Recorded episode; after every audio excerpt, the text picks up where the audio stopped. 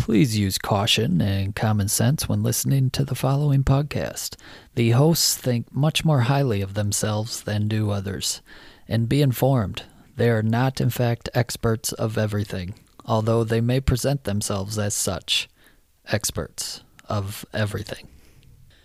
I am Eric. I am Chris. And, and this, this is Esoteric Misfits. Hello, everyone. Welcome to the Esoteric Misfits podcast. This is the first episode of our first season, and it's the first episode in our Elon Musk series, Part one, The Family. So without further ado, let's get started. So Chris, are you a billionaire? Never mind, don't answer that. Let me guess. I'll play the odds and bet that you are not a billionaire. That's correct. Not yet, at least. Well, don't feel bad. I'm not a billionaire either. Neither one of us is one of the more than six hundred billionaires in the U S worth about three trillion dollars. That three trillion dollars represents a sizable fourteen percent, more or less, of the G D P of the entire U S. That is the total value of all goods and services produced here, which is crazy. That means a relatively small bunch of billionaires has enormous control and influence over our economy and society. Some of the adverse outcomes of such concentration of wealth we plan to discuss in a later episode. For now, in this episode, we are going to begin the billionaire series that we talked about in our first bonus episode titled, Eric and Chris, Who Dat? We think billionaires make good topics of discussion for a few reasons. For one, because they have so much more money than almost all of the rest of us can even imagine. It's hard not to have some interest or curiosity into how they live, what they do, and how they got to where they are. Also, they tend to be quite eccentric, fascinating individuals with some unique and extraordinary personality traits.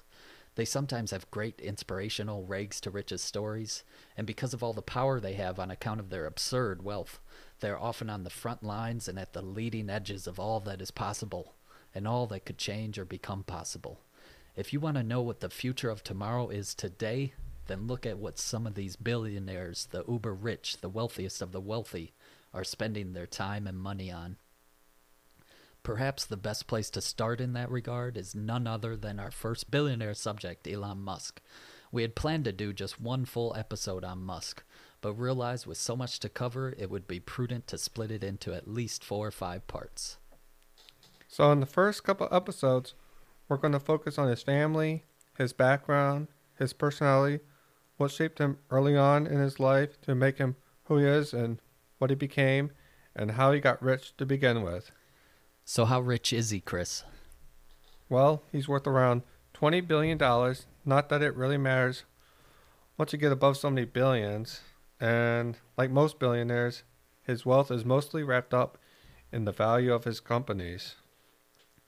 But it's worth pointing out that how much money Elon has wrapped up in the values of his companies is even more than other billionaires. That is to say, what he has invested and personally risked of his own money in his own companies is even outside of the normal range for billionaires, which are not typically known as a play it safe kind of crowd. Yeah, I would agree with that. I think that he's said before that most of his money is in his companies and he doesn't really invest any of his billions that he has into anything else, any other investments, like any other stocks or anything. And I think most other billionaires have their money more diversified. So if his companies were to go bankrupt, I don't even think he would be a billionaire. And he might not even be a millionaire, but he definitely wouldn't be a billionaire. So where does he rank, Chris, in the pantheon of billionaires, the uber-rich and influential? Well, according to Forbes, he's one of the top richest, forty richest people in the world, one of the top twenty-five richest in the U S, the twenty-fifth most powerful person in the world, and is number one on the Forbes Innovative Leaders list.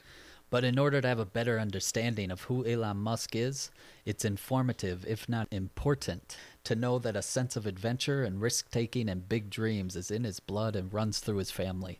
So in this part one of our Elon Musk series, we focus on his family. And his family is a dynasty of sorts, with so many in the Musk family being uncommonly successful at their respective endeavors. His uh, great-grandmother on his mother's side was uh, Almeda Haldeman. Uh, her, she was the first chiropractor in Canada. Her son, which would be uh, um, Elon Musk's grandfather, His name was Joshua Haldeman. On his mother's side, right? On, on his mother Maye's side, yeah. yeah.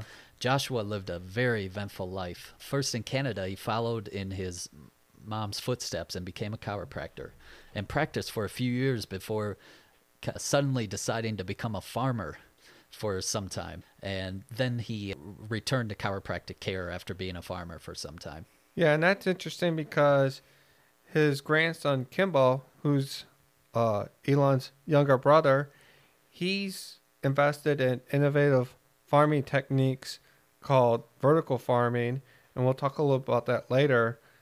But uh, he's not exactly a farmer, but he's invested in the, the agriculture sector. So yeah, getting back to Elon's grandfather, Joshua Haldeman.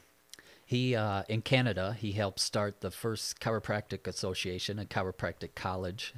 Uh, he drafted a law to give the same legal protections to chiropractors that other healthcare professionals have. And that law passed in the nineteen forties. Uh, he was involved with, he was v- politically active and involved in uh, some political intrigue. First, he was one of the leaders of the uh, tech- Technocrat party in Canada, which was temporarily banned on suspicions of plotting to overthrow the government. Uh, Joshua defied the ban by placing a technocratic ad in a local paper, and he caught a case and faced a few charges because of it. Um, a technocracy, for those who may not know, is, is like a government that's run by an elite of technical experts or people with specialized knowledge or skills. Yeah, I call those people people with STEM degrees. That's science, technology, engineering, and mathematics. And uh, Elon's recently said that he wants to see a, a really big civiliz- civilization of humans in the next twenty to twenty-five years of like eighty to one hundred thousand people on Mars, and that the type of government there would be a direct democracy. A simple majority would make policy changes, but most of those people would probably be scientists and engineers to get the place up and running. So like his grandfather, it would have elements of a technocrat uh, society, but later hopefully it would evolve into a more more balance with teachers and farmers and whatnot there. Yeah. Getting back to uh, Joshua Haldeman, Elon's grandfather, um, in Canada, he he led a public health campaign against Coca-Cola. And we speculate, we're not real sure what that campaign was uh, based on, but we speculate it probably had something to do with the the sugar in co- Coca-Cola or per, maybe even the cocaine that was in it uh, back then. Or but, some maybe some other health thing that he didn't like about it. Yeah, or maybe even something else. So he is involved in all this p- political intrigue and uh, this political activity in Canada. And eventually, he got bored with Canada and disillusioned with Canadian politics, and he became hung- hungry for something different and new. So he decides to move his family, um, which included Elon Musk's uh, mother May, to South Africa. And in, in South Africa, you see what an accomplished pilot with a passion for flying and discovering he had. Uh, he was also an amateur archaeologist. Uh, he had a quasi-obsession with finding the lost city of the Kalahari Desert in South, southern Africa, which uh, people have been searching for since the late eighteen hundreds and still haven't found. He would take his whole family on these trips, including his wife, Winifred, who was a dance instructor, uh, their daughter, later Elon's mother, May, and her two two sisters, one of which was her twin sister, Kay. They would often go with Haldeman on these uh, trips. It's said that he took more than ten expeditions to find this lost city. So the family became kind of famous for these uh, these trips and their flying adventures. He also, in, su- in South Africa in nineteen fifty-four, with his wife Winifred, uh, he and his wife made a thirty thousand mile round-trip flight to Australia from South Africa in Haldeman's single-engine plane. So th- that was quite a feat.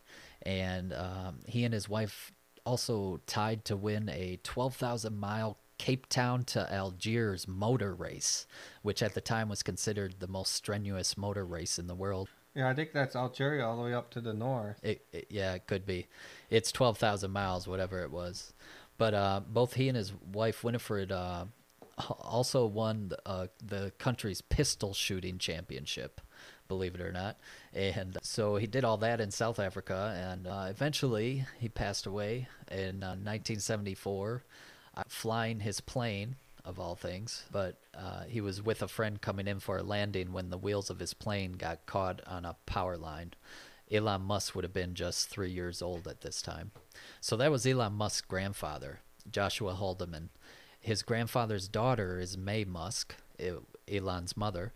She helped pass on to Elon and his younger siblings, Kimbal and Tosca, this same free-spirited, independent-minded sense of adventure and self-assured, pursue your dreams, follow your heart ethos that her father and mother encouraged in her. So uh, Maye Musk, Elon's mother, is a Canadian South African dietitian with master's degree in both dietetics and nutritional science. She's been a model for more than fifty years, starting when she was fifteen. She's now over seventy and still modeling. She's been on the cover of various international magazines, including Vogue magazine. She's been on the boxes Special K cereal, and she's been in ads for Revlon and Target, and became CoverGirl's oldest spokesmodel at age sixty-nine. And she was even in Beyonce's Haunted music video, which we both just watched for the first time yesterday. Yeah, and uh, I don't know, it's just modern day song. I didn't think it was Chris that great. wasn't as, as impressed. I thought it was pretty cool though. But uh, and uh, she was also uh, a finalist in the nineteen sixty-nine Miss South Africa beauty competition. And about Elon, she is quoted saying, "I have two brilliant children, but Elon's a genius. I can explain Tosca and Kimbal pretty well. I can't explain Elon." End quote. And in nineteen seventy, she and Elon's father, Errol Musk, got married. So her her father got to see her get married. But as you're going to find out now, Errol wasn't the best guy in the world. Not always, no. But he was a, by all accounts, he was a brilliant engineer, and Elon does credit him with his natural ability for engineering. Errol, Elon's father, was also a pilot and a sailor. He was well off, uh, and still is, I believe, but when Elon was a kid, they were pretty well off. Uh, maybe not so much after his parents, after the parents divorced, but uh, Errol, the dad, he retired early. He made a lot of money from engineering consulting and real estate development. While Elon was growing up, he owned several mines and natural resources infrastructure. He was part owner of an emerald mine. Uh, he had several homes, thoroughbred horses, a private yacht, and a Cessna airplane, just to give you a sense of how well he was doing. Um, this, this airplane, Kimbal recalls, would be stocked with chocolate bars for the uh, customs agents when he and sometimes when Errol and sometimes his sons, Elon and Kimbal, would visit the emerald mine.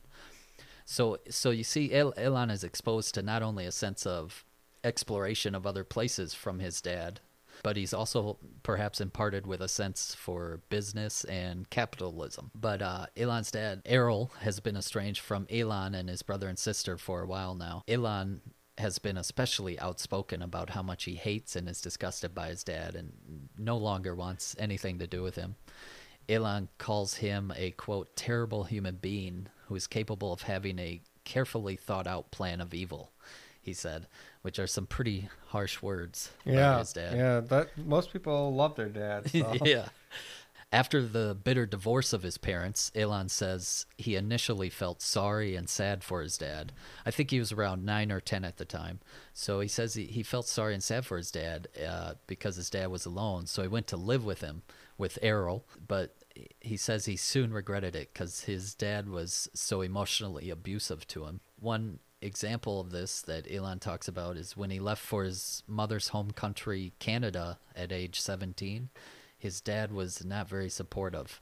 In Elon's words, he said rather contentiously that I'd be back in three months, that I'm never going to make it, that I'm never going to make anything of myself. He called me an idiot all the time, and that's just the tip of the iceberg, by the way. Yeah, that's Dad of the Year award. Yeah, for sure.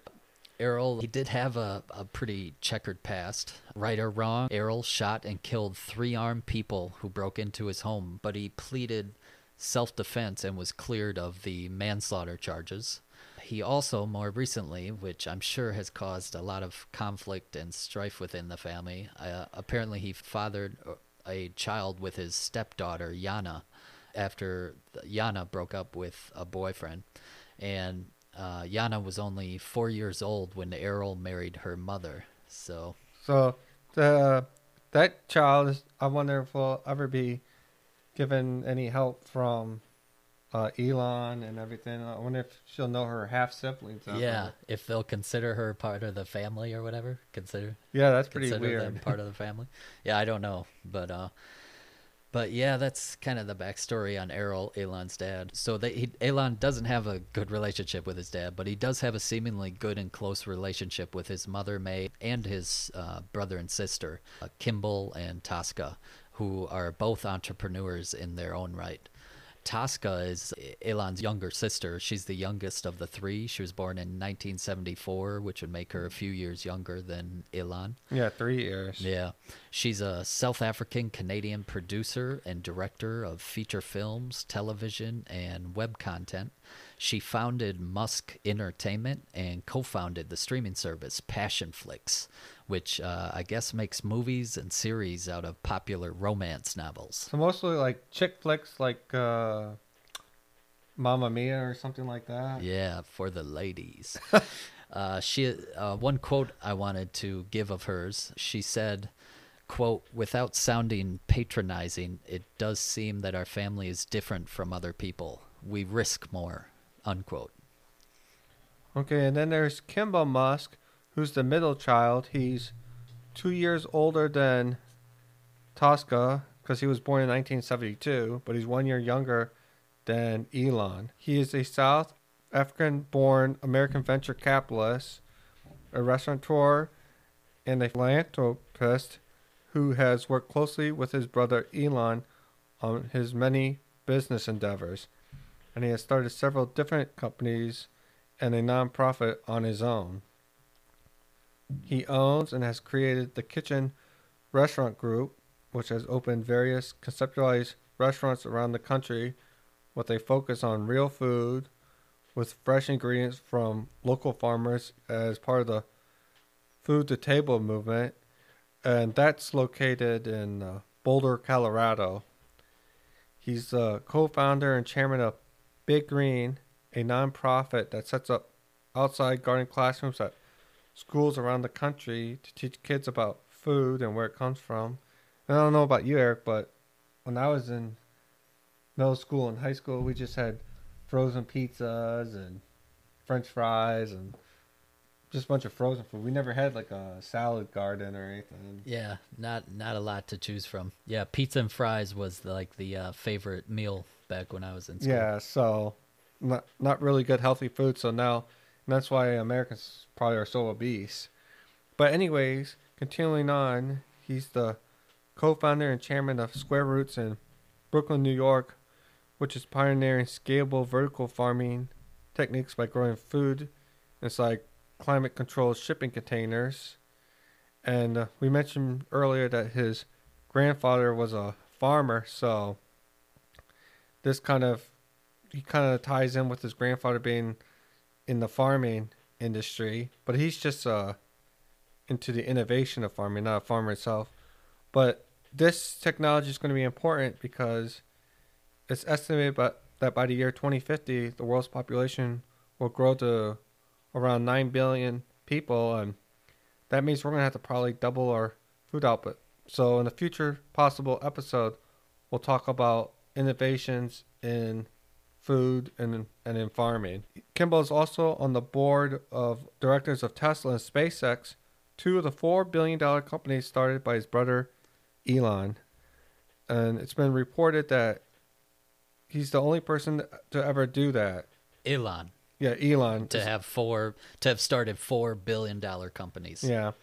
And some critics criticize Kimbal for being on the board because It, you know, he probably would only he probably would always agree with Elon since they're brothers, and they some people have criticized that that the board of directors at Tesla is pretty weak because they're just full of yes people to Elon, and that's how sometimes he's able to get away with some of his tweets and and other proclamations things maybe. on uh, yeah. in the media. Yeah, or or with uh, policies regarding the companies. Yeah, he might get in trouble with the S E C, and uh, he might get sued by other people. But the board's never really given him much resistance. Right.